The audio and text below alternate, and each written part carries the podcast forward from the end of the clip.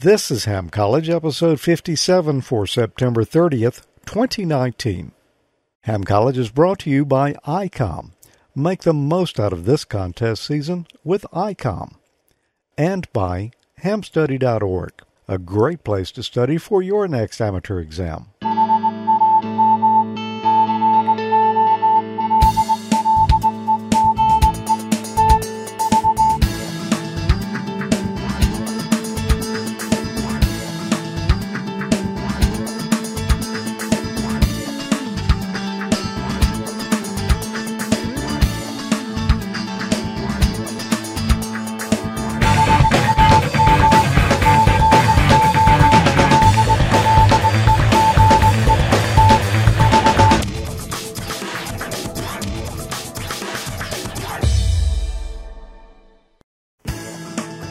Good evening. Welcome to another episode of Ham College. I'm Professor Thomas. And I'm Dean Martin.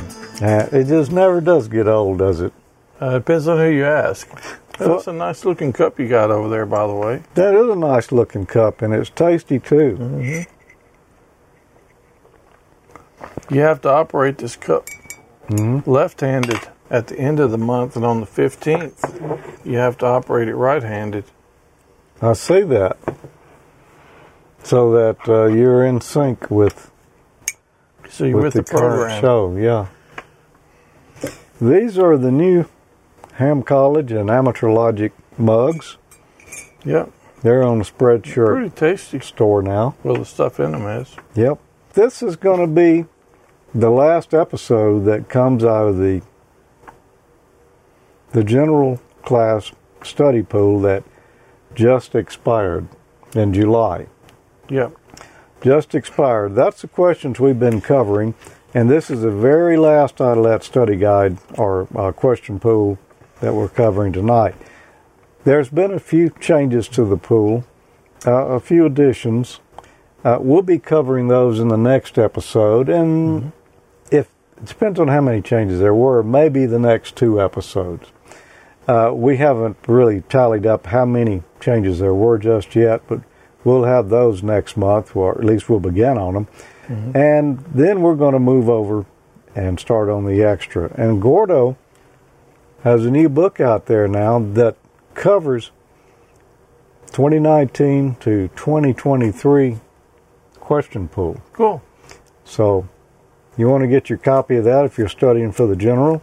I'll tell Uh, you what, I'll read the first question for you. How about that? Really, you do that for me? Yeah, heck yeah. You can answer the first one. Which are the.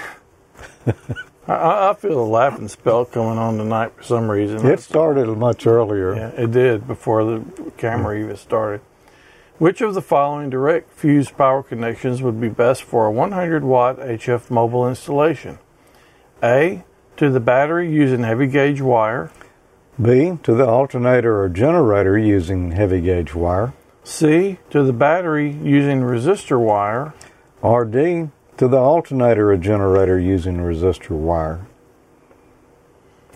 This one is pretty easy, I think. Everybody in the chat room that's entered an answer has got this one correct. We might as well just go ahead and say what the answer is. It's A. Uh, I think we all know that it's best if you're installing a mobile, particularly 100 watts, just run your power cables all the way right to the battery with a mm. heavy gauge wire. And when you park your vehicle in the airport parking garage, be sure to turn it off before you're gone for a week. That that works best. Because I've been burned by that twice. Twice. So let's look at the other answers there. To the alternator or generator using heavy gauge wire. Not really. What if the you don't want to really hook it up straight to the alternator. No, what if the vehicle's not even running? Um, to the battery using resistor wire. No, you're just going to be dropping voltage. If you do that, you won't be able to make that 100 watts. Or to the alternator or generator using resistor wire. No. Two reasons you wouldn't want to do that. One is you don't want to run it to the alternator generator. The other is you don't want to use resistor wire. What is resistor wire and why would that even come up here? I don't know why it would come up here because they're trying to trick you. What do you what do you think about resistor wire? Why would they even suggest that? Where have you even heard of that? I haven't. Ah, but you probably have. Have I? Resistor spark plug wire. Oh, If you look at some spark plug wire, it'll say resistor on it. They they do that to spark plug wires to kind of keep down um, noise, you know, ig- ignition noise out of your vehicle. So yeah, I forgot about that. so that's probably why they even suggested that. Anyway, Do they even Huh. have spark plugs anymore? yeah, they do uh, unless you're running diesel, I think. Yeah, just kidding. Well, I got one for you. Okay. Why is it best not to draw the DC power from a 100 watt HF transceiver from a vehicle's auxiliary power socket? A. The socket is not wired with an RF shielded power cable. B, B, the socket's wiring may be inadequate for the current drawn by the transceiver. C. The DC polarity of the socket is reversed from the polarity of modern HF transceivers. Or D, the drawing more than 50 watts from this socket could cause the engine to overheat. Well, I'm going to tell you it's not D because drawing the power is not going to cause your engine to overheat.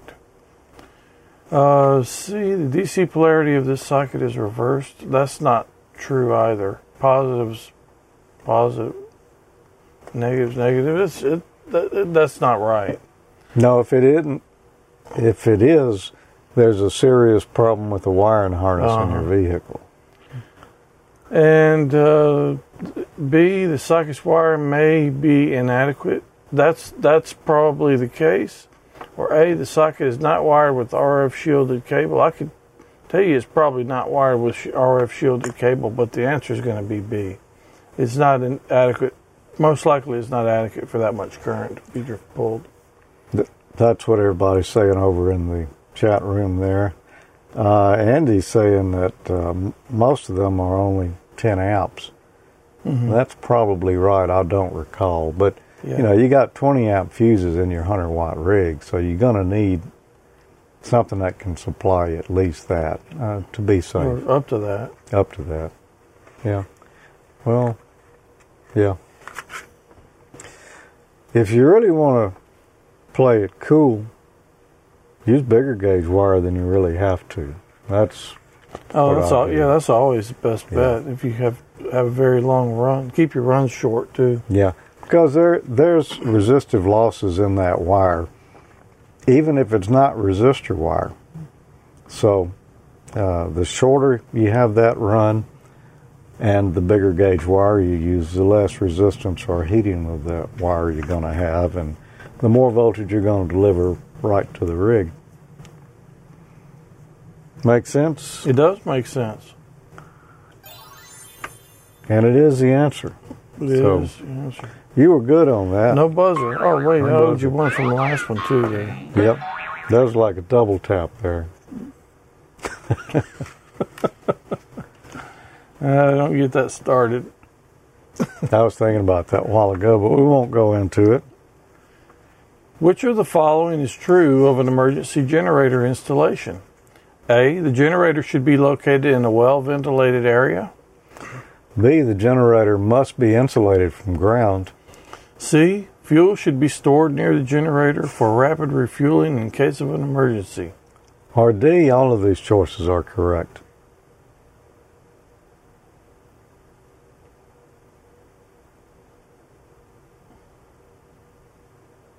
Are you waiting for me to answer it too? Oh, is this mine? I read it. Okay. Well, I did Uh, the last one. I don't think all of the choices are correct, so it is not D. Um, C. Fuel should be stored near the generator for rapid refueling in case of emergency.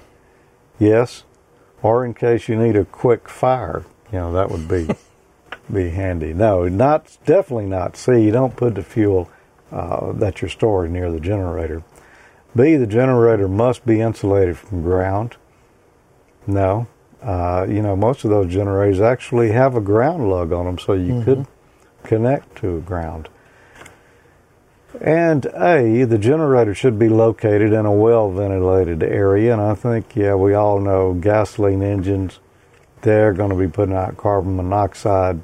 You need it ventilated. You don't want to be breathing that stuff in. And Very, yeah, very you know, that, that's, that's not good. Everybody got that one right as well. I can tell um, I'm glad. we have a smart class tonight. They're going to ace this. I feel it coming on already. Well, these are the advanced students tonight. It This is. advanced class. That was it.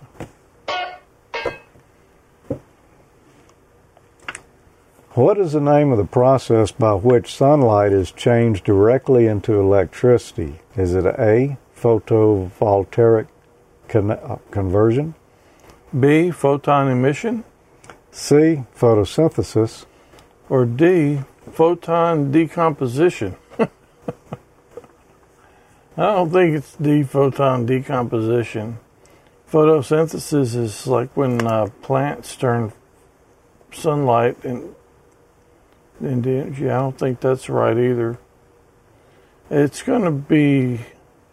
It's not photon emission either. That's from the photon torpedoes. It A. is. No, no. A photovoltaic conversion is going to be the answer.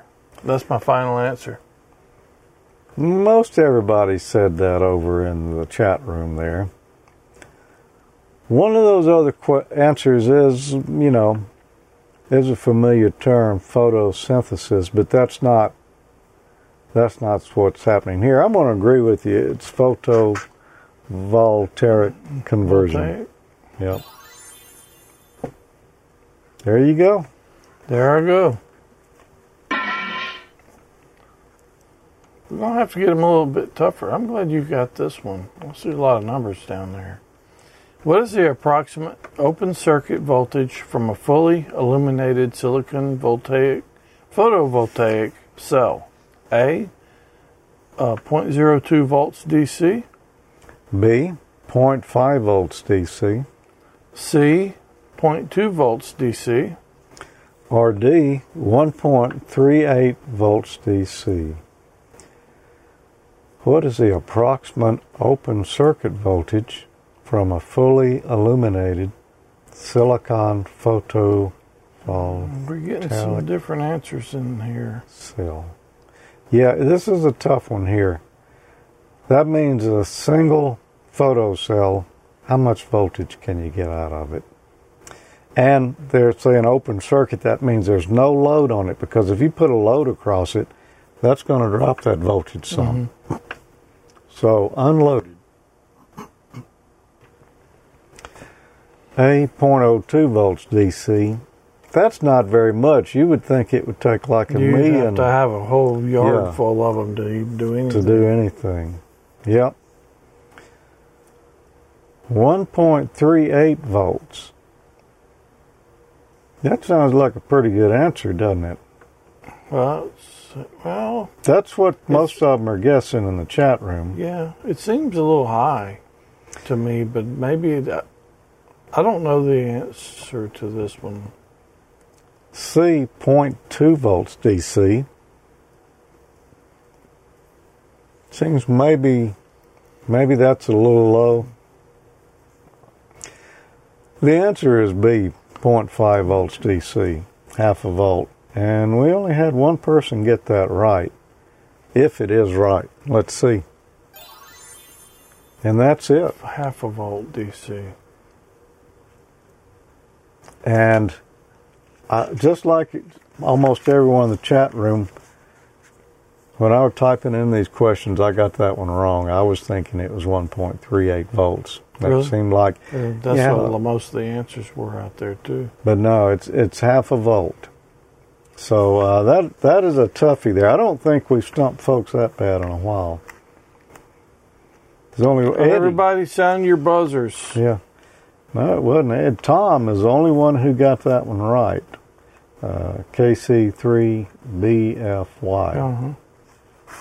So, I can tell you this for sure. We're not going over the questions on the order which I put them on the sheet here tonight for whatever reason. So, Does it uh, matter? not so far, Oh, but it could. if something un, uh, unexpected happens, that's the reason why. What is the reason that a series diode is connected between a solar panel and a storage battery that is being charged by the panel?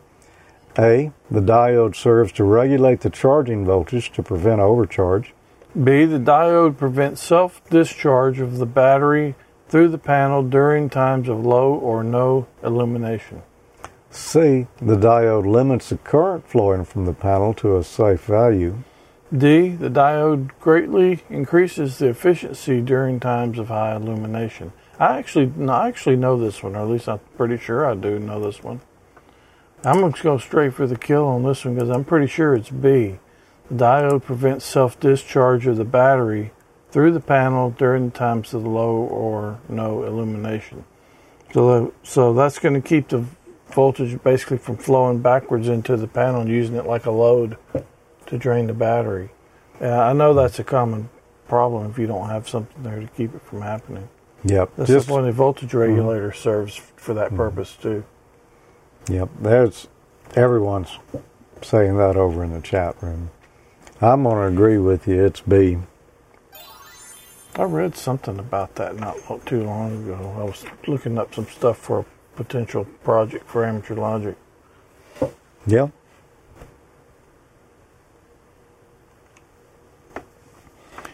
Which of the following is a disadvantage of using wind as a primary source of power for an emergency station?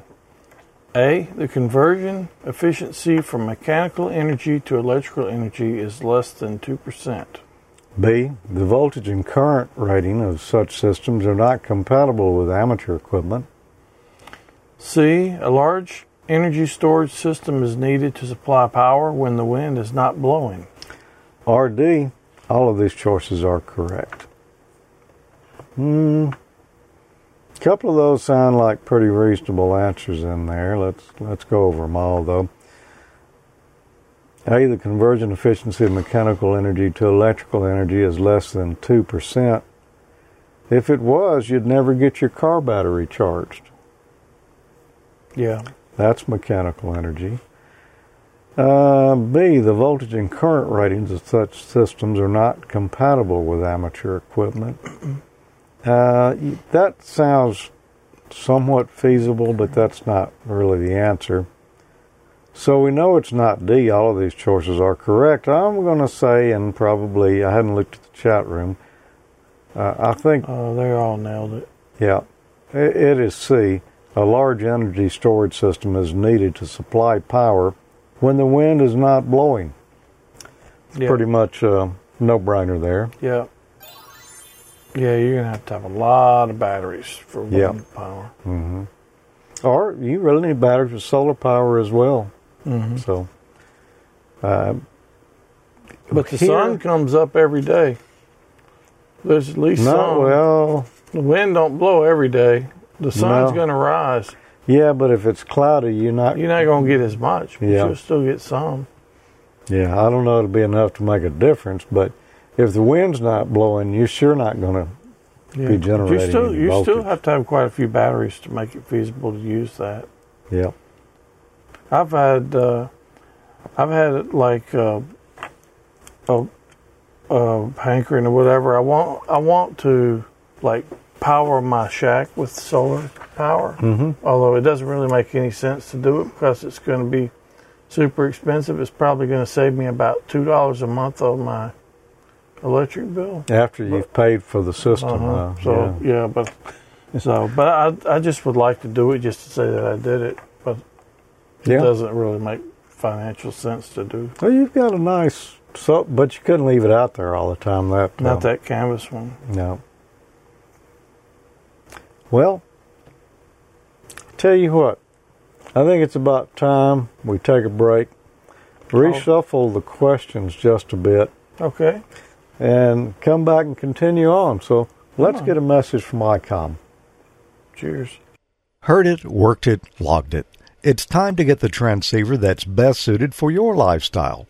ICOM offers a variety of high performance and innovative products. Make the most out of contest season with one of these ICOMs today. IC 7610, the SDR every ham wants. This high performance SDR has the ability to pick out the faintest of signals even in the presence of stronger adjacent signals. The ICOM IC 7610 is a direct sampling, software defined radio that will change the world's definition of a SDR transceiver. RF direct sampling, 110 RMDR, independent dual receivers, and dual Digi-Sel. Or get the IC 7300. Changing the way entry level HF is designed, this high performance, innovative HF transceiver with a compact design will far exceed your expectations. RF direct sampling, 15 discrete bandpass filters, large 4.3 inch color touchscreen, real time spectrum scope, and SD memory card slot. Keep your competitive edge with faster processors, higher input gain, higher display resolution, and a cleaner signal. ICOM's IC7851 is the pinnacle of HF perfection. Dual receivers, digital IF filters, memory keyer, digital voice recorder, high resolution spectrum waterfall display, enhanced PC connectivity, and SD memory card slot. Visit ICOMAmerica.com slash amateur for more information on all the great ICOM radios. Why don't we give away a nice this, ICOM ball cap and a nice ICOM ham crew T-shirt? Yep. that work for you? That I works just so for happen me. to have a set of them right here. So how would a fella go about winning one of them? well, those? a fella or a lady could do it. Either one. It doesn't matter. That's true. Um, all you need to do is send an email to hamcollege at amateurlogic.tv. Give us your name. That's all you need is an email address and a name. It's that simple. And uh, you'll be entered into the drawing for the next month, and maybe you'll win. If you entered this month and your name happens to not be the one that George is trying to draw over there right now, then um, be sure to enter again for the following month because um, uh, good chance your name will come up eventually. Just keep on going, be persistent. We've got a winner. All right, who who might be the lucky person? It says, "Hi, my name is Bob, and I would love a shirt or hat." Well, you how can about- have both. Uh, yeah, how about both, Bob? It's your lucky day. Just so happen to have a set of them right here. It's Bob L. Brandman, uh, KN6DIM. C- Yep, congratulations, Bob. Congratulations, yeah.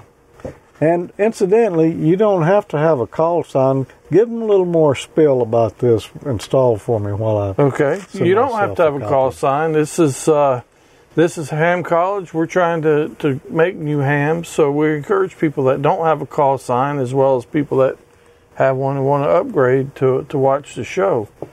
So we open it up to non hams as well. If you all you need to do is, like I said, send your name in an email to the address you see on your screen right there, hamcollege at amateurlogic.tv, and you'll be put into the drawing. Again, uh, if you want, if you're interested in getting winning one of them, if you did not win this month, if your name was not Bob and that wasn't your call sign, go ahead and send us another email so you can be in the drawing for next month. Mm-hmm. Which of the following is covered by the National Electrical Code? A. Acceptable bandwidth limits. B. Acceptable modulation limits.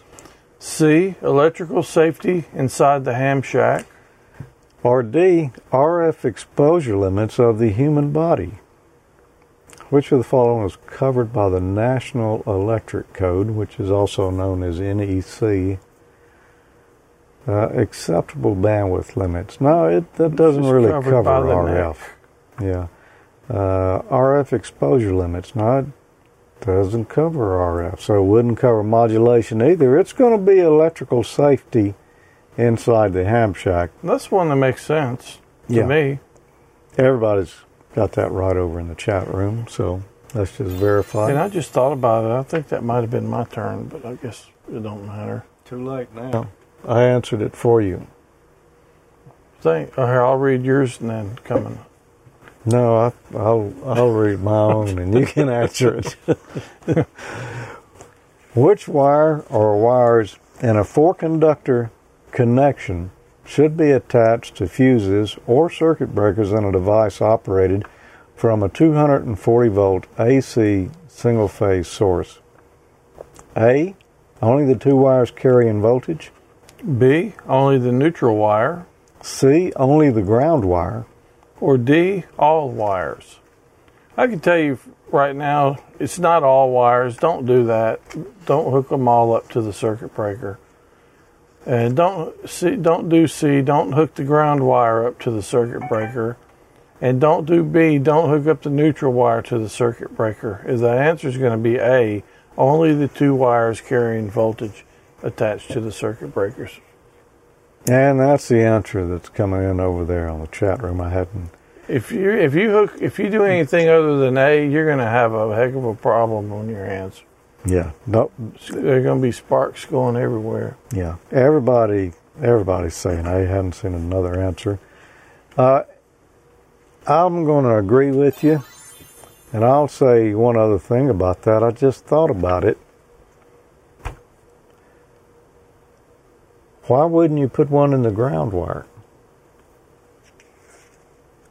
Huh? Four conductor connection. Which wire or wires of four conductor connection should be attached to fuses or circuit breakers? Yeah. The device operated from a 240 volt AC single phase Right. source. So you got two. Yeah, well, I mean, I'm just saying there's a reason you wouldn't put one in the ground wire, too. And that's because you wouldn't want the ground to become disconnected and everything else still be connected. Oh, So- well, you don't want your power Yeah. from your bus going into the ground either, because you're going to have a fire. Well, that's true, yeah. This is a good way to, no, it's not a good way to start a fire, but it is a Yeah. way.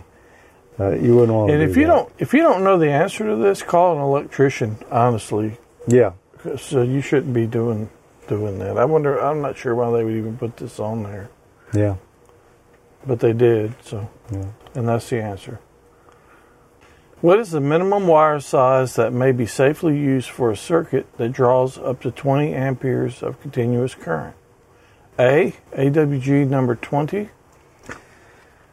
B, AWG number 16. C. AWG number 12. RD American wire gauge number 8 for a 20 ampere I actually know these. These are something I've actually got some experience with. for a 20 ampere continuous Well, current. Not that I have experience with some of the other stuff, but What is the minimum wire size that may be safely used if you're going to draw 20 amps? Well, I know uh, number 20 wire is is too small for that. It's way too small. way. Uh, number 16 gauge, yeah, that would be That's pretty that'd small. be pretty small. D, number 8, that's pretty big. You could draw more than 20 amps with a number 8. Yep. Uh, number 12, that seems about right. That's typically what you're going to see in um, most single phase wiring in your house. Probably a number 12 or a number 14, but number 12 for a 20 amp. That's what I'm going with. That's what everybody's saying over in the chat room. Number 12. Nailed that. And you know, when I built this studio here, as well as a ham shack and electronic shop, I thought, you know, I'll be drawing some current out of some of these outlets in here. I want to make sure that I use a big enough gauge wire for these outlets. hmm So I wired the building with number 10. Oh wow! You bet you had a fun time putting those in the receptacles. That is, it'll go, but it is Well, tough. It doesn't go in the push pins on the No, back. no. You have to put the screws on them. You have to do the screws, but you know, it's Yeah. better to do the screws than the push Uh-huh. pins anyway. Uh huh. Uh, but yeah, it was kind of tough twisting it around there and getting it to go. But yeah, I don't I've, I don't I've worry about- uh, resistive losses. You probably got more problem, more chance of having a problem with the receptacle than you do the wire. Oh, I do. Yeah, yeah. Except for that one, I I uh, ran a screw through up there in the wall when I was wiring it. that was fun troubleshooting. Yep. I bet. Oh, you it didn't spark. You didn't know about it. I know, just through the breaker. Oh, Yeah, it it wasn't on. I, I was hanging an awning on the outside of the building and ran a long screw through there, just happened to come out oh. And Right so then there. you turned the power on and it and it flipped. threw the breaker immediately. Oh, wow. And uh, It's easier to find it when you screw the screw in it while it's still hot. Well, it is. And you, you get a little indication in your fingers there Yeah. too, And possibly. you can find it when you look for the little burn spot. Yeah. Oh, we were speaking of wire gauges. It's, this is just a little comparison here. This is not to actual scale, but it's Thank- relative. Thank goodness. Yeah, to each other. People Uh, would be trying to steal the copper out of your shop if you had copper wire that big in there. uh, number 18, the red there, that's a lot smaller than the number 12. Number 10 is bigger than the number 12, trust me. Uh, Yeah, it, and you wouldn't think it uh, much, but it actually is considerably bit bigger. yeah. So I suspect everyone here tonight knows it, but these numbers run backwards. The higher the number, the smaller the gauge. What size of fuse or circuit breaker would be appropriate to use with a circuit that uses AWG number 14 wiring? Is it A, 100 amps, B, 60 amp amperes, C, 30 amperes? or D, 15 amperes? Somebody already answered this one and we hadn't even called it out yet. Who did? Ralph? Ralph knows this stuff, man. Uh huh. Yeah, this one, this one, I know this one too. It's not 100 amps. That's that No, takes a no, pretty no. good size yeah. piece of wire, about the size of your thumb.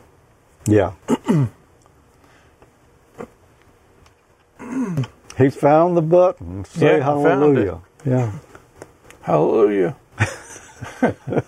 the um, the answer is going to be D, 15 amps. Um, 30 amps is way too big for 14 gauge. Yours was about 12 gauge for 20 amps, so it just Mhm. makes sense that the 15 amps is going to be one size down, Yep. and the next size down below that would be 14. So everybody's getting that one in the chat room too. But I but I know these from a previous life. Yeah. Back when you used to twist wires. Which of the following is a primary reason for not placing a gasoline fueled generator inside an occupied area? Hmm. A. Danger of carbon monoxide poisoning. B. Danger of engine over torque. Wow. C. C. Lack of oxygen for adequate combustion. Or D. Lack of nitrogen for adequate combustion. Well, I don't know about the nitrogen being a factor there. You would think, well, you, but you probably know better. Lack of oxygen for adequate combustion. You do have to have oxygen for uh, combustion. Uh, danger of engine over torque? No, not at all. Uh, A, danger of carbon monoxide poisoning. I hadn't even looked at the chat room, but let me say if anybody got that wrong in there, we're going to have to do some splaining because that's, Well, they all got it right. they all got it right. Yeah, truly, uh, now Kevin says truly stupid answers. Not you guys in the chat room. The answers down here. Yeah, he, I think he's he's talking. Has to be talking Yeah, about he's, the other he's not calling Like, out the people in the, the room. the alternate or the incorrect answers on there. They're just like way out there. Yeah, pretty bad. It it is a. I think we all know that. You know, gasoline engine, the exhaust out of it contains carbon monoxide, and it will it will it will- kill you it very will kill you. quickly. It'll make you very sick if it don't kill you. Which of the following conditions will cause a ground fault circuit interrupter, GFCI, to disconnect the 120 or 240 volt AC line to a device? A. Oh, I'm sorry. You go ahead. I'm ready to jump the gun. I'm ready to go, man. A. Current flowing from one or more of the voltage carrying wires to the neutral wire. B. Current flowing from one or more of the voltage carrying wires directly to ground. C. Overvoltage on the voltage carrying wires. Or D. All these choices are correct. Uh, they're not correct, uh, not all of them. And over, overvoltage is not the reason for the ground fault circuit interrupter. Uh, current flowing from one or more of the voltage carrying wires to the neutral wire. No, that's kind of how the circuit works. But it, but current flowing from one or more of the voltage carrying wires directly to ground will cause it to trip. The ground fault circuit interrupter. That's why they name it that.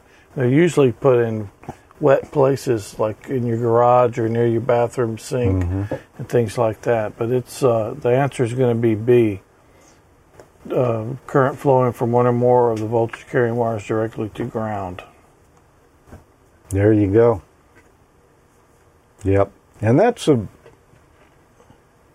that's a very good circuit. Although they trip sometimes for no good reason and it's irritating, it still could save your life. You know, I stay in hotels almost every week at work, and it's it's really rare for me to go to the, to plug in the hair dryer at the one by the sink and not have to reset it first. And you wonder- almost every single one. How that happens. I wonder if the housekeeping people are just told to push it. I don't. I don't Push the test button. maybe. I, I'm not sure, but they're almost always like that. Yeah. Uh, because you should not have any current flowing through that ground wire. Or if you do, it should be the same between in either one of the two conductors there. If it's out of balance or it's flowing a little more from one than the other, it's going to trip that thing and save your life. Yeah, Oh yeah. It, uh, like like I said, they're usually in wet areas. Um, but anyway, it's a good thing to have. If you don't have them near your bathroom sinks and stuff, you may want to look into seeing having that done. Yep. Everyone's done exceptionally well so far on these tonight. So far, so far. And they're all, um, come on, hit us with some hard ones we're going to hit you with some hard ones, right? in two weeks or two months, rather. Yeah, probably. They'll be really hard then. We're going to have to do some studying, I can tell you right Uh-huh. now. Uh, but we'll be back in a few minutes. In the meantime, we've got something for you to look at here. Well, really another resource to study for your license exam. But not only that, uh, we might have a little intermission here. Awesome. Those are always fun. Well, hello, boy. Now, what do you say? Let's make with the popcorn right away. Too much trouble and bother, yes, indeed. No, man, heat's all you need. You need more than heat, boy, according to Hoyle. You need popcorn, salt, butter, and oil. And a frying pan, or to be completely proper, you ought to have a popper. I dig it you ain't hip, old man, to easy pop pop in its own pan. You mean, Easy Pop popped in its own pan. Now you're swinging, Daddy. Crazy man. Why don't you make it with me to the grocery shop? We'll both take a pan of this easy pop.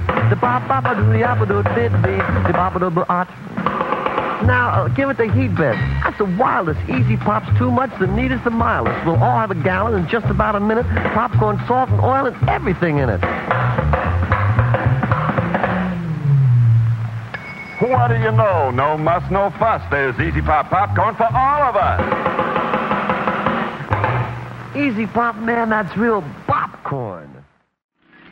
Are you new to the ham world or an existing amateur operator who wants to take your license to the next level? Study for your radio license exam at hamstudy.org. Hamstudy.org is a free online learning tool powered by ICOM. It was created by Richard Bateman, KD7BBC, Michael Stufflebeam, KV9G, and Rich Porter, KK6GKE, and it uses a modern web design to enhance the experience of studying for your technician, general, and amateur extra exams. Since 2013, hamstudy.org has helped new and existing hams to familiarize themselves with the question pools, use stats based flashcards to focus on material they need to learn, and take practice exams to gauge progress. Visit hamstudy.org on your desktop computer or mobile device. Register for a free account at hamstudy.org to access personalized study history and other site features. Prepare for an exam in an intuitive and comprehensive manner. Check out hamstudy.org, powered by ICOM, for free learning tools. Good luck on your next exam. No. No. No, no, no. No, I don't like it. No. I don't like it. Yes, they're fantastic. They're just fantastic. Yes, they're beautiful. Yes, I love them. Socialites, the choosy woman's choice. Isn't the chicken lucky that eggs are the shape they are? Not square, not rectangular, but perfectly egg shaped. And aren't you lucky, too, that the eggs you buy from Kroger's are perfectly egg shaped and as fresh as the hen can make them? Cackling fresh eggs from Kroger, gathered fresh and cooled on the spot, then whisked away in a real cool truck for grading and dating by a government inspector. Every egg graded, every carton dated in a cool, cool grading room. From the hen to the Kroger dairy case, they're kept cool all the way, so they're grade A all the way. Guaranteed to ride high in the skillet. Guaranteed cackling fresh. Who but Kroger sells cackling fresh eggs? Ah, nobody.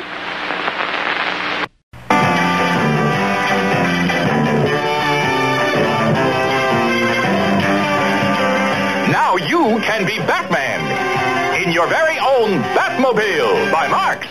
Comes complete with bat. No batteries needed ever. Just back up to wind the powerful spring motor. Set the brake. Release and holy blast off! Away you go in your very own Batmobile by Marx.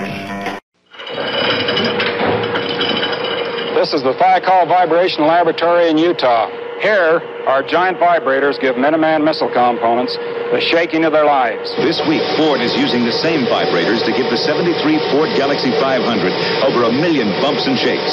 Ford is out to prove a point. Quiet is the sound of a well-made car. Before the shake test, we took sound readings and got a very quiet 65 decibels. But will this Ford Galaxie 500 be as quiet after a million bumps, shakes, and deep vibrations? Most of them so fast, we had to remove the gas tank and cool the shocks to keep them from overheating.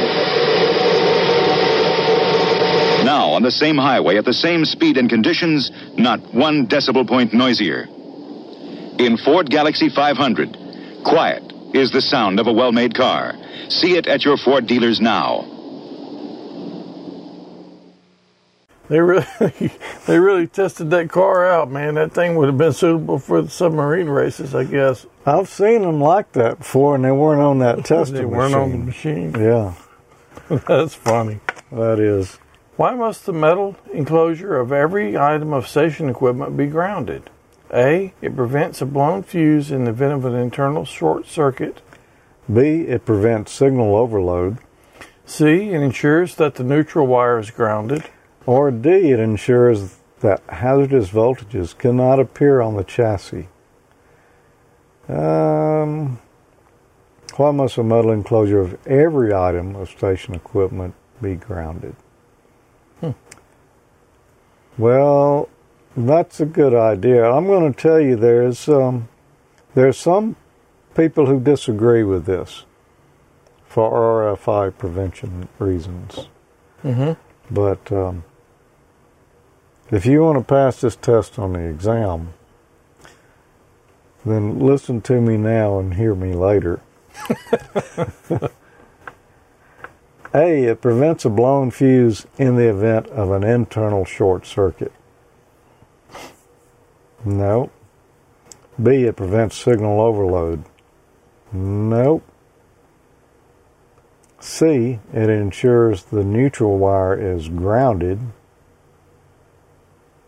Nope. D, it ensures that hazardous voltages cannot appear on the chassis. There's your answer. It's D, and everyone says that over in the chat room. Who Well, they all it. passed. and they did all pass. Yep. Let's give them a Good fist bump. them. Good for them. Yeah. Here. Virtual fist bump. What is the purpose of a power supply interlock? A. To prevent unauthorized changes to the circuit that would void the manufacturer's warranty. B, to shut down the unit if it becomes too hot. C. To ensure that dangerous voltages are removed if the cabinet is opened. Or D, to shut off the power supply if too much voltage is produced. Okay, prevent unauthorized changes to the circuit. No, that's that's not it. I think that's a safety mechanism. The shutdown if it becomes too hot. No. Voltages are removed if the cabinet is opened. I think that's going to be the answer. To shut off the power supply. Yeah, this answer is going to be C. I'm pretty sure to ensure that dangerous voltages are removed if the cabinet is open. So, like if you open it, you're not going to like stick a screwdriver in something, get high voltage, and get yourself electrocuted. Pretty sure that's the way I'm going to be it. Power supply interlock.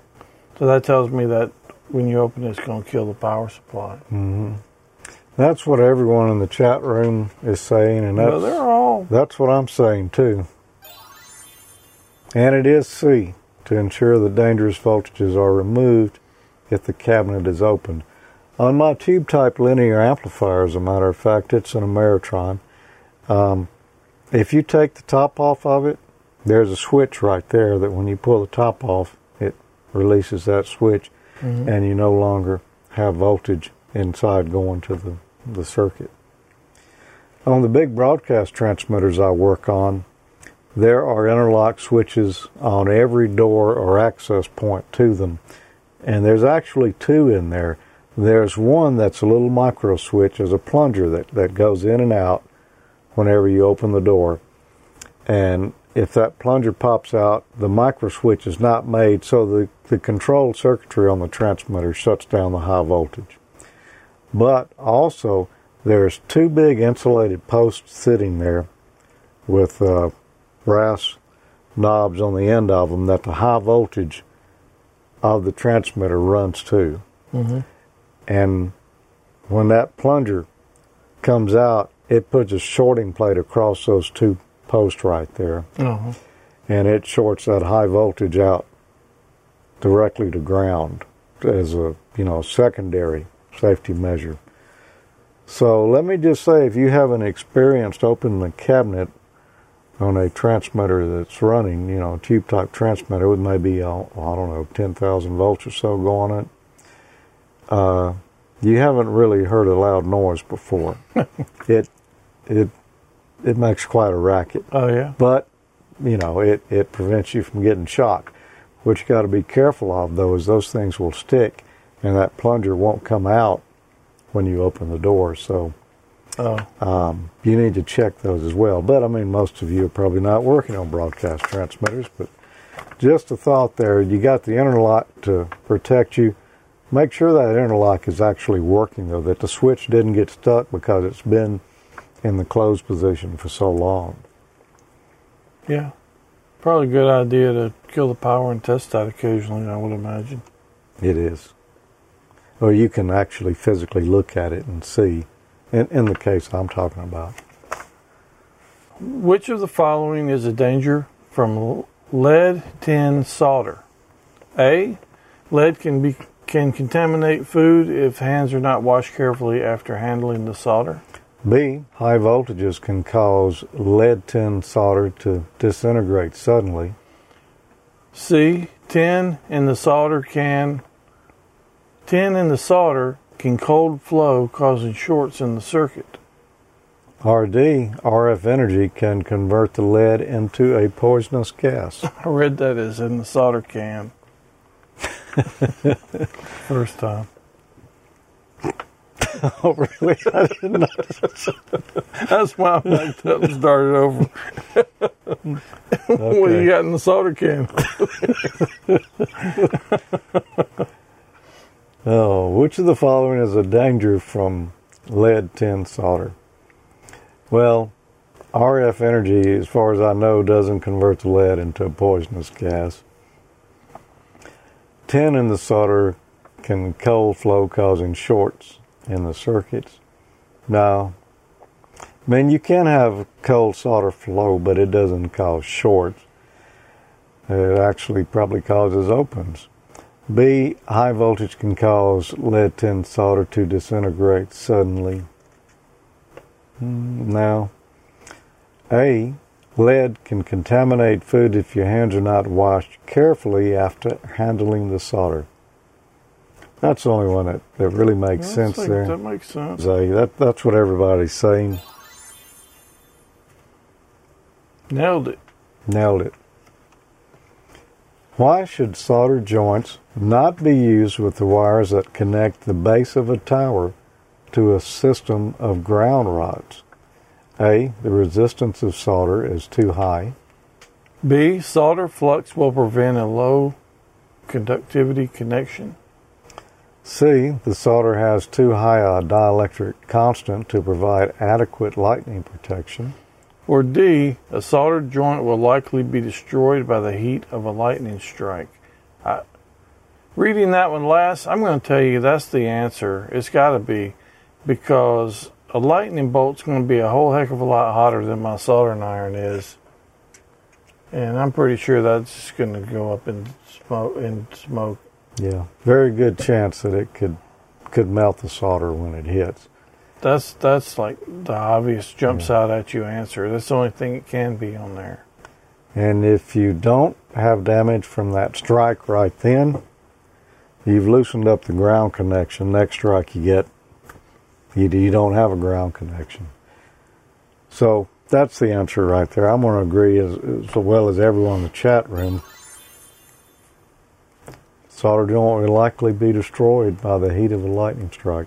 Yeah, that's probably a lot hotter than my little Weller soldering iron. Unless you've got a mighty big weller, yeah, I would agree. Which of the following is good practice for lightning protection grounds? A. They must be bonded to all buried water and gas lines. C. Bends in the ground wires must be made as close as possible to a right angle. C. Lightning grounds must be connected to all ungrounded wiring. Or D. They must be bonded together with all other grounds. Which the following is good practice for lightning protection grounds? A. They must be bonded to all buried water and gas lines.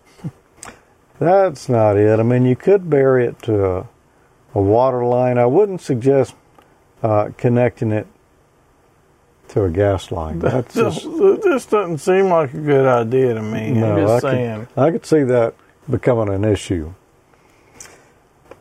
Uh, B. Bends and ground wires must be made as close as possible to a right angle, 90 degree angle. No, as a matter of fact, that's right the opposite of what you Mhm. want. You want your grounds to be as straight as possible to the, the ground connection. You want to avoid using right angles. Uh, C. Lightning grounds must be connected to all ungrounded wiring.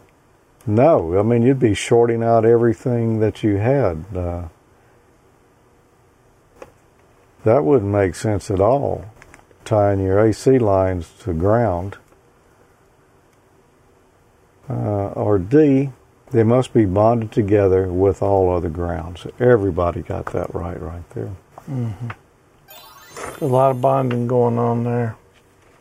In the chat room. Yep. And they should be on your ground system.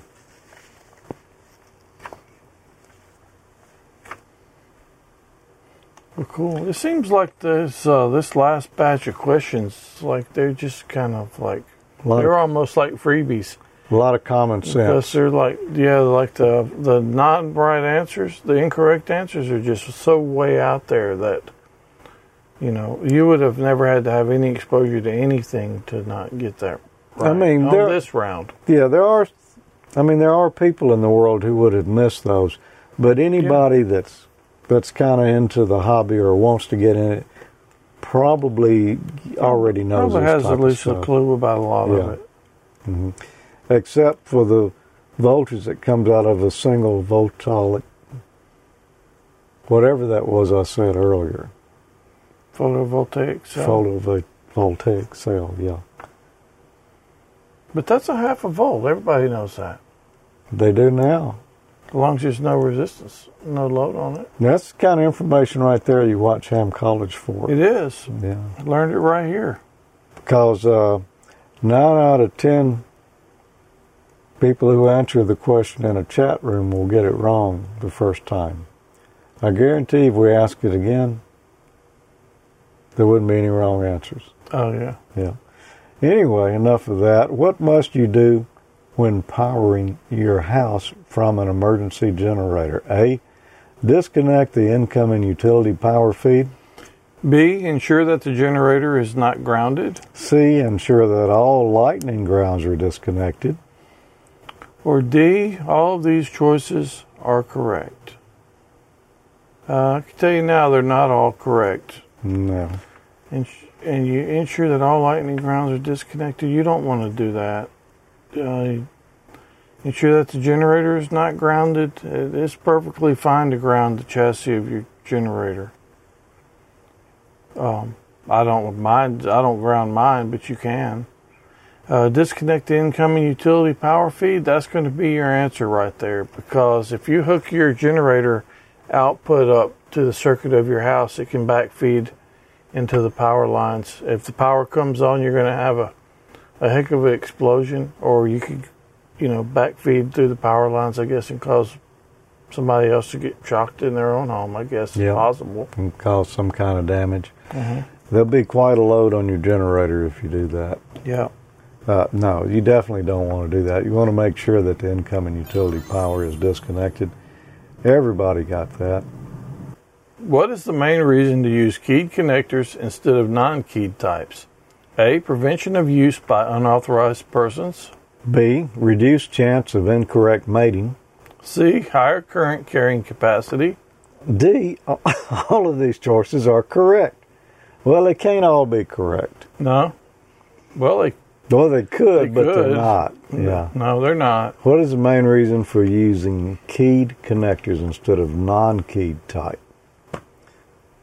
I just happen to have a keyed and a non-keyed connector right here. Wow, that is a coincidence. To, yeah, What?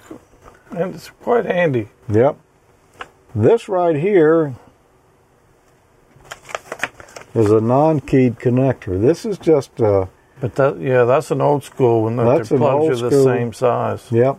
An old school 120 volt connector. You could plug it in this way or you could flip it over and plug it in the other way. It wouldn't make any difference. There's no keying or anything to keep you from flipping the polarity on it and plugging it the other direction. You can't find those anymore, I don't think. Um, not sure. This one is not really that old. I mean, it's it's a few years old. This one is a keyed connector right here. This is what fits on the back of our HF radios. Like the one right in front of Mhm. us. This is uh, well, the there's six little individual pins on this one. Uh, the ICOM rigs take a four pin model, but each of these right here, the plastic cylinder that's around the pins, are shaped differently. Some of them are round, some of them have a flat side. And there's only one way that it'll plug in correctly. If you flip it over and try to plug it in the rig upside down, it won't go in. It just won't go. So it it's keyed, and there's a, you know there's various types of ways they can key a connector so that you can't plug it in the wrong way. So to answer this, what's the main reason for doing that? Uh, prevention of use by unauthorized persons. It wouldn't do that. The rest not not that kind of key. Yep. So we know All of these choices are not correct. A higher current carrying capacity doesn't doesn't change how much current it's going to carry. B reduced chances of incorrect mating. Well, that's the answer. You can't make the connector up wrong. It it can only go in one direction. Yep. I'm going to say that's the answer right there. Um, that's basically what they said over in the chat room. B, Reduce chances of incorrect mating. Awesome. Well, I'm glad we got through that. That was tough. That was pretty tough. Uh, let's see. Go too good up there. I guess we ought to talk about how we're going to give away this fine radio right here. Yep. Some lucky person's going to win this Mm-hmm. and all this, All of that, yes. especially this particular one. hmm Well, they're not going to get my mouse. I'm, I'm keeping my mouse. And they're not going to get the air conditioner control because I think we're going to We're going to be that. using that here shortly. Yep. And they're probably not going to get your cup over there. Not the red one. No. Somebody might get. Somebody may get the black. We may do that as a consolation prize or something. I'll set it back here for right now.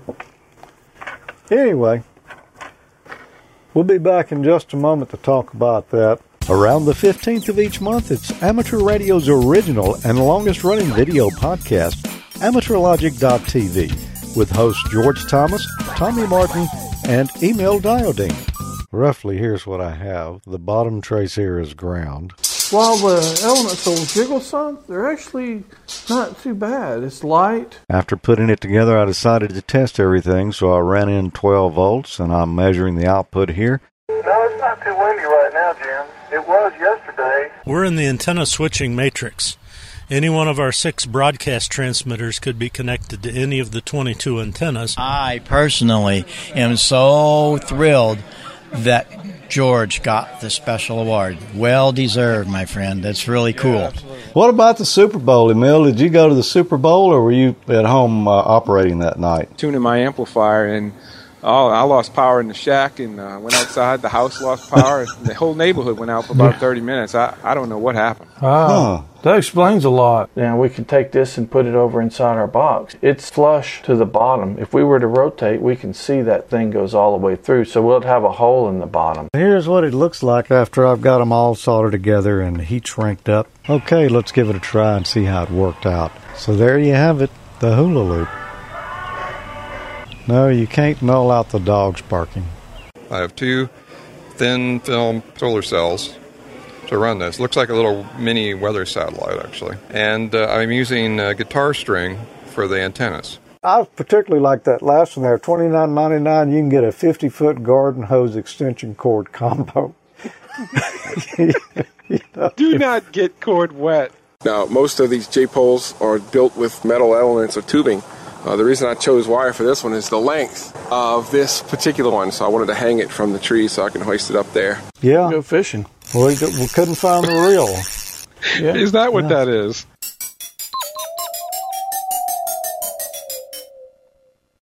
All right, Tommy, sing the theme song here. You know, on the last show, whenever we decide to shut this down, we're going to sign off by that. okay, We're you're going to fly the sing it. amateur logic flag. We're going to have to come up with one, so we just won't ever stop. Oh, yeah. It just occurred to me while we were watching that right there. Well, it'll be 14 years next month. yeah. 14 years. We've gone. We went through numerous hairstyles. We went through numerous, uh, a lot of things. Yeah.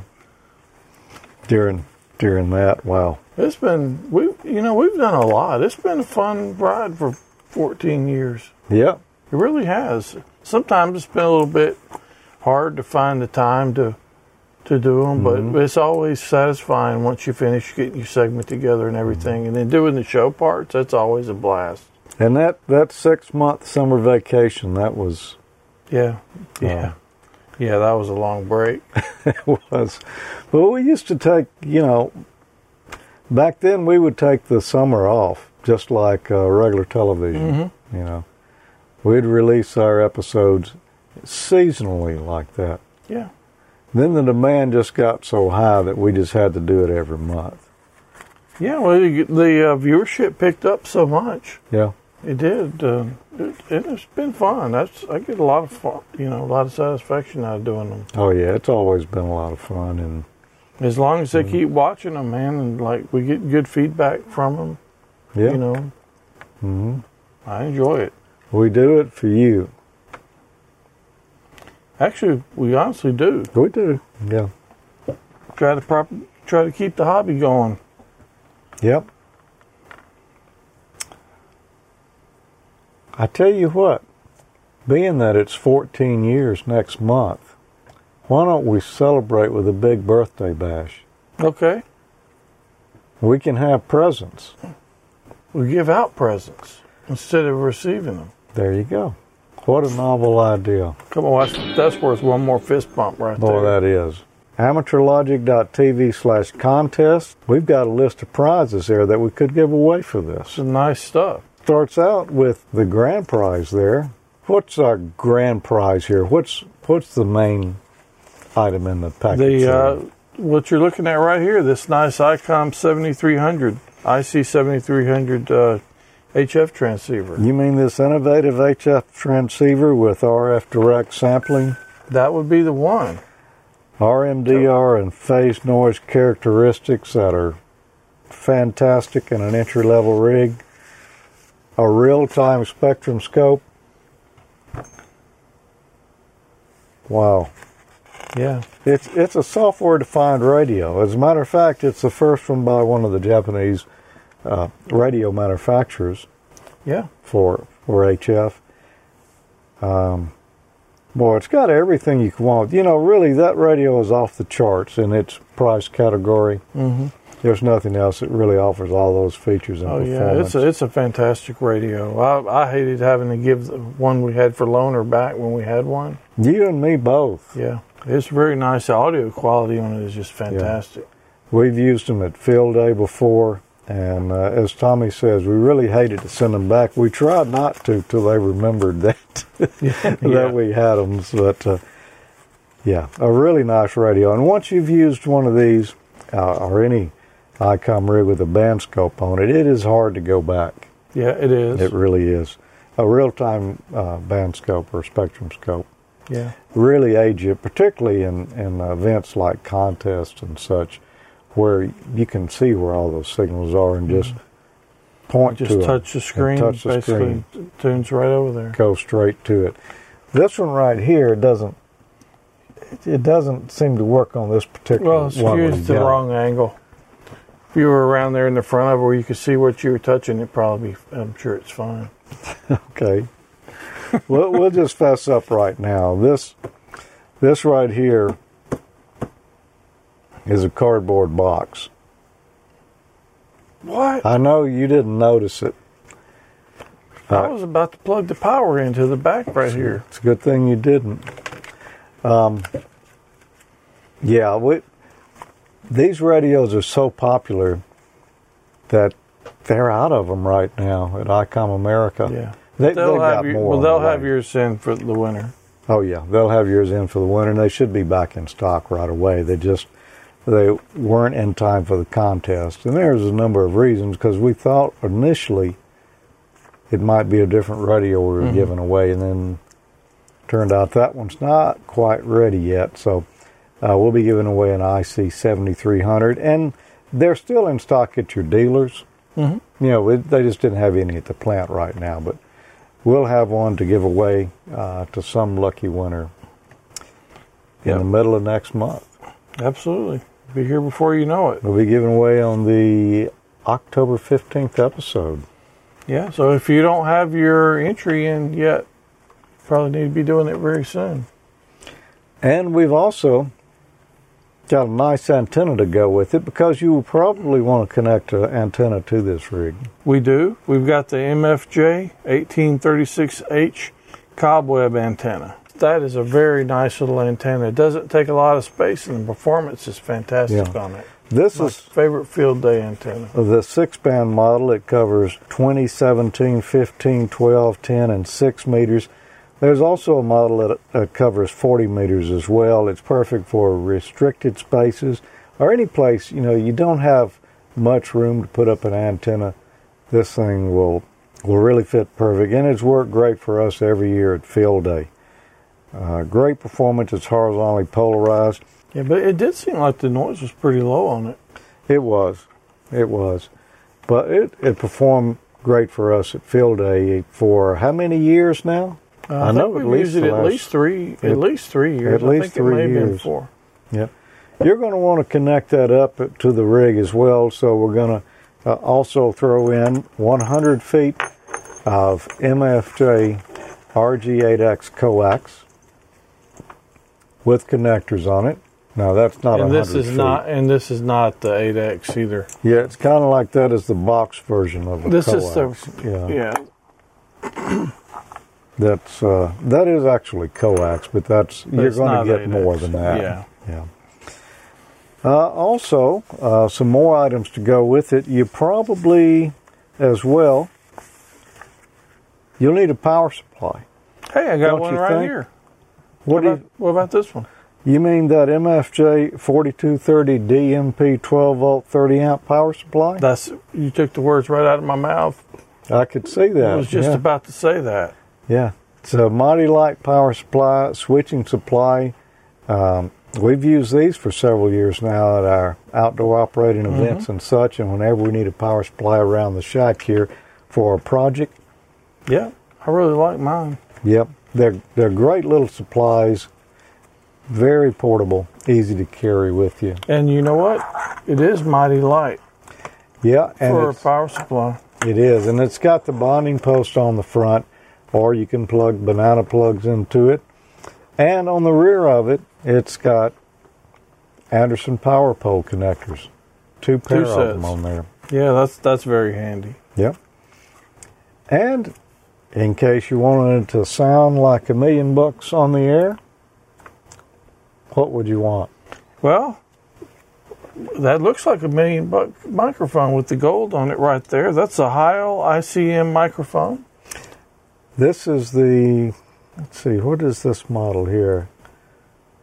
BG, I believe. It's a new new model of it. It's it's the same mic, but with a gold windscreen and a black body. Yeah, it's a good looking mic. It is. It's got a push to talk button on it already right there where you can use it handheld if you'd like. Or the cable comes with the connector already installed to fit your ICOM HF rig. And there's a jack right there where you can plug in an external foot switch um, or a, a Heil hand trigger to it or whatever you want to use for push to talk button on it. Yeah. And these are custom designed to work with ICOM rigs. They've got an electret element in it, so it gives a little bit higher gain that matches up good with the ICOM rigs. Yeah. It's a good one. Thanks to Bob and Heil Sound for that. And well, we got another thing here that's that's pretty nice. Yeah, I've got I've actually got one of these. I love mine. MFJ 1486 RC radio controlled clock. Compliments of yeah, of course MFJ. Yep. It's a 12 or 24 hour display. You choose what you want to show. I set mine up here to show the uh, the local standard time as well as uh, UTC. Yep, that's how I've got mine set. That's the two times that I'm always interested in, so I can see both of them right there. And I don't have to worry about setting it. Why is that? Because it sets itself with WWV over, from over the air, so it's always correct. Always correct. Uh, there's a built-in backlight, so you can use it at night. Yep. And there's a 10-minute ID timer built in. But don't push it. Don't no, we don't push, Push it. Yeah, unless well, unless you want, unless you want to, but it's, it's a good thing to have in your shack. But it's gonna it's gonna make a sound in ten minutes. We're gonna have to ID on the show. You just have to do it. Yep. And another prize we got here. This is courtesy of Gordon West Radio School and W5YI.org. Amateur radio study guides by the premier author in the field, Gordon Absolutely. West. He's the man. WB6NOA. Gordo wrote the book on studying for your ham license. he literally Yes. wrote three of them. He wrote three of them here. We've got your choice of uh, the general, um, the technician, or the extra, depending on what you're interested in to go with your radio here. Yeah. Well, Um, wait, I'm already an extra. You are an extra, so why don't you maybe why don't you get this technician book for your son? There you go. Share the love. If you're already an extra, you don't need it. If you if you're a general and you want to upgrade, get the extra book. Or if you not, get a book and pass it on to somebody that uh, may be interested in getting their ticket and help. You know, share this great hobby we're in. You know, I did get the technician book for my son, Yeah. And he got his technician, and a month later, he got his general. Yeah, that's awesome. Now, if we could just get him on the air because he lives in an antenna restricted neighborhood. Let's see. That's his first mistake. You can't buy a house in there. Yep. That that was my thoughts, but you Of know, course, I'm sure he probably wasn't the one to pick it too. no. Well, I don't know. I'm sure he had something to do with it, Yeah. but uh, you know, if you're going to take your exam and you want to know what you're talking about or what you're answering when you go in there, there's no better study guides than the ones that come from Gordo. Yeah, they're great. They're great books. They are. And one final thing, just to sweeten the pot and kind of give legitimacy to the whole thing here. You Would looked you- at me funny like when I said that I will present it to one of them anyway. The gold PL 259s. Genuine amateur logic faux gold. Faux gold. Not to be used with RF for RF applications. Yeah. 24 karat faux gold. Maybe. Something. Yeah. Uh, yeah, we don't actually recommend soldering to these and using them with RF. No, but they look good sitting around. They look good. They match that microphone perfectly. Look They at do. that. Look at that. Actually, they do look good with it. Yeah. There you go. That's out of Tommy's private stash here because I had already given well, all mine Well, I had away. some that I hoarded. You did. He had been hoarding those, y'all. This is, it's not the final pair. I think there's one more pair left after this. They are. So you know what? You, if you don't win this year, you know what you'll be getting next year. Oh, yeah. Exactly. The one last pair. Yep. And boy, you, you're going to want to go look at look at the information on the website here, amateurlogic.tv slash contest, in order to get all the details you need to enter. There's only a, a few things here that, that you'll want to pay attention to, but you do want to get them right. We just named that. out all the prizes there. There are some qualifications, though. Uh, you must be a licensed U.S. or Canadian amateur radio operator with a U.S. or Canadian shipping address. And this is a big one. Only one entry per contestant. Sending more than one entry disqualifies the applicant. So please only send the one email. And the winner is responsible for any taxes that may be incurred. We don't know that any ever have been, but we Nope. got to put that in there. The winner agrees to use his or her call sign and name in promotional and news items related to the contest. And contestants must not be employees or affiliates of Amateur Logic, ICOM, MFJ Enterprises, Heil Sound, uh, Gordon West, or W5YI. Hey, how do you enter?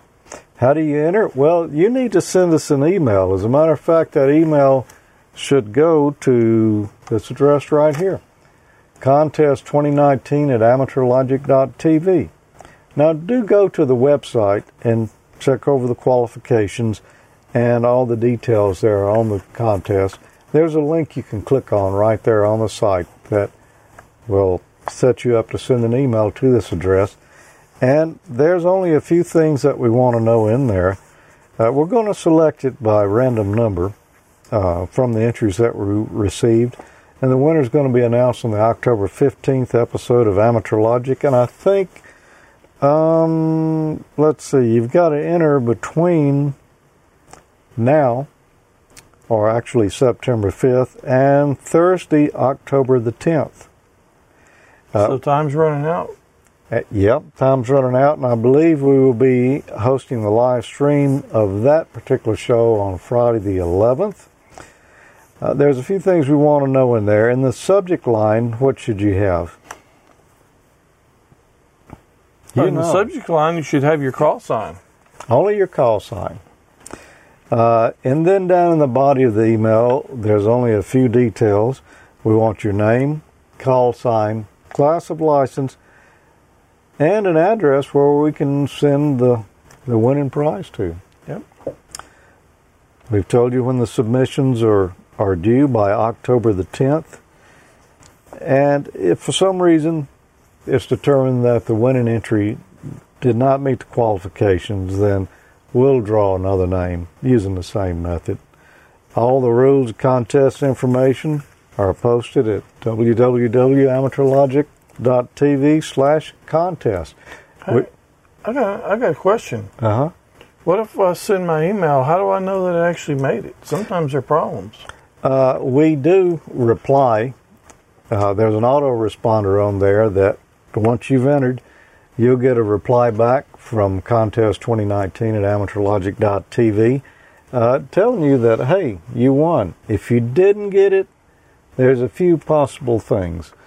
Um, you might check your junk box or your trash to make sure that for some reason it didn't get caught and put in there. I haven't Yeah. heard of anybody that's had that. Yeah, but it could happen. But unfortunately, uh, just coincident with the contest right now, for some reason, Yahoo is blocking that address. We will receive your entry if you've got a Yahoo account, and that's where you sent it from, but you won't receive the autoresponder reply. Yeah. So if you got an extra one, you may want to send it from one other than Yahoo. But it does. You will be entered. But if you, only enter once. If there's any question, if you've entered and you didn't get a reply, then write one of us and we'll yeah, I've, we'll had, I've double check look for you. up. Actually, I've only had one to look up. So I've it must be looked up working pretty well. Two or three, and everybody that that questioned it, they had entered. So there was no problem there. Okay. Well, I So, 73, and good luck in the contest. yeah, and thanks to ICOM, MFJ, Heil Sound, and Gordon West and W5YI. Yep, appreciate them because if it wasn't for them, we wouldn't have all this great stuff here to give away. Boy, howdy. That's what Jim would have said, isn't it? It is. Sounds just like him. Just like him. We're going to have to get Jim back on Amateur Logic with us again soon. Before we go, we'd like to mention during the month, we know between, you know, only having an episode once a month here on Ham College, you could be uh, having withdrawals. Where Yeah. can you find out what's going during the month? Well, we're on most of the social media places. We've got a Facebook group, facebook.com slash group slash ham college. Or slash amateur logic, which is probably where you'll see the most activity. Most of it. We're also on Twitter. We've got at ham college. We've also got at amateur logic. hmm And we've got a Google I/O, or not Google I/O, a Groups.io. Uh, I don't even know what you call it. Group. Group. group now. Groups.io slash G slash amateur logic. Yeah, that's uh, that's growing a pretty good bit. Yeah, that that has grown some. Yeah, it is. And uh, if you're not if you're not a Facebook user or a Twitter user, um, you know you can you can sign up on Groups.io, and we send out the same notifications when we're going to shoot. So Mhm. if you want to catch the live stream, you can find out like that instead of going on to the other places. hmm It's it's a good way to find out, and Groups.io will actually send you an email if you opt in for that. So uh, you'll get notification that way as well. Well, Dean, I think that is probably going to do it for us tonight. We've we've finished what was in the old general class Yeah, I exam thought I pool. hoped we were going to finish it up with a little good buzzer action for them, but uh, just didn't happen. It, yeah, it could still happen because we're going to go find what has been changed in that pool and cover that next month. Yeah, so maybe there'll be a little buzzer action next month for you. So I know some of them, Emil, usually look Yeah. forward to that. Well, don't feel bad because once we've completed this, which should be in the next episode or two, we will be moving to the extra, and there will be plenty of We'll- buzzer uh, action. we'll make up for lost buzzer action for there. Yep. Well, thanks for being here with us tonight, everyone. Uh, we always enjoy it, and uh, you know, most of the people in the chat room, I've got to say, most of them are hams. Not all of them, but um, I believe most of them are. But you know, there's a lot of non-hams watching this show, and that's well, it's it's designed for ham and non-ham alike. We want to encourage you to do your studying and get licensed. You know, if you're a non-ham, jump in and the technician pool there and and do it. It's it's not that difficult. We did it. We did it. hmm Matter of fact, we've gone through all three books here. Yeah. So uh, if we can do it, duh. Yeah, you can do it too. Yeah. Um, we have made, uh, we have actually got quite a few Ham College graduates. Oh, we do. And Yeah. it, it's good to hear about that. If you're a Ham College graduate, you followed along with us and took your test and, and passed and everything, you send us a note. We'd like to hear about those. So we've heard about several of them Yep. already. So Cool. All right. 7 3, everyone. Remember, join us on uh, Friday, the 11th of October for the next Amateur Logic, and we're going to be giving this stuff away. Yep, seventy three, and good and good luck in the contest again.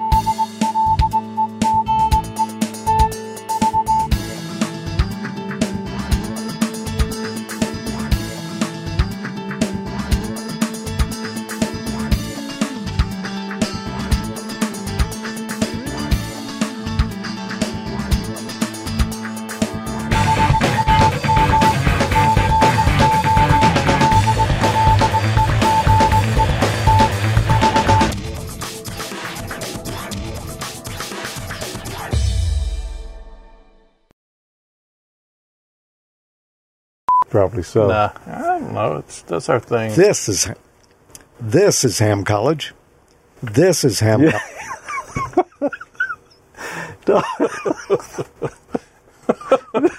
Did you see how I was throwing my voice there? That was good. Yeah. Apparently, when I edited that, I left some some some of the takes oh, on the that was at the end of that. You know, I would swear there was audio to this. You're gonna have to sing to it or talk or whatever it is. Yep. Do you remember if you saying? like popcorn, we've got a popcorn here just for you. easy Pop. Mmm, Easy Pop. Show me the way. Right here in this building. Oh, there it is. Easy Pop. You, you just don't stick it in the microwave, kids. You put it on the oven and you heat it. Hmm, just like an atomic bomb. You know Yeah. it's good stuff. I always thought that was so awesome when I was a kid. It was. Yeah. Easy Pop popcorn. Mmm, good.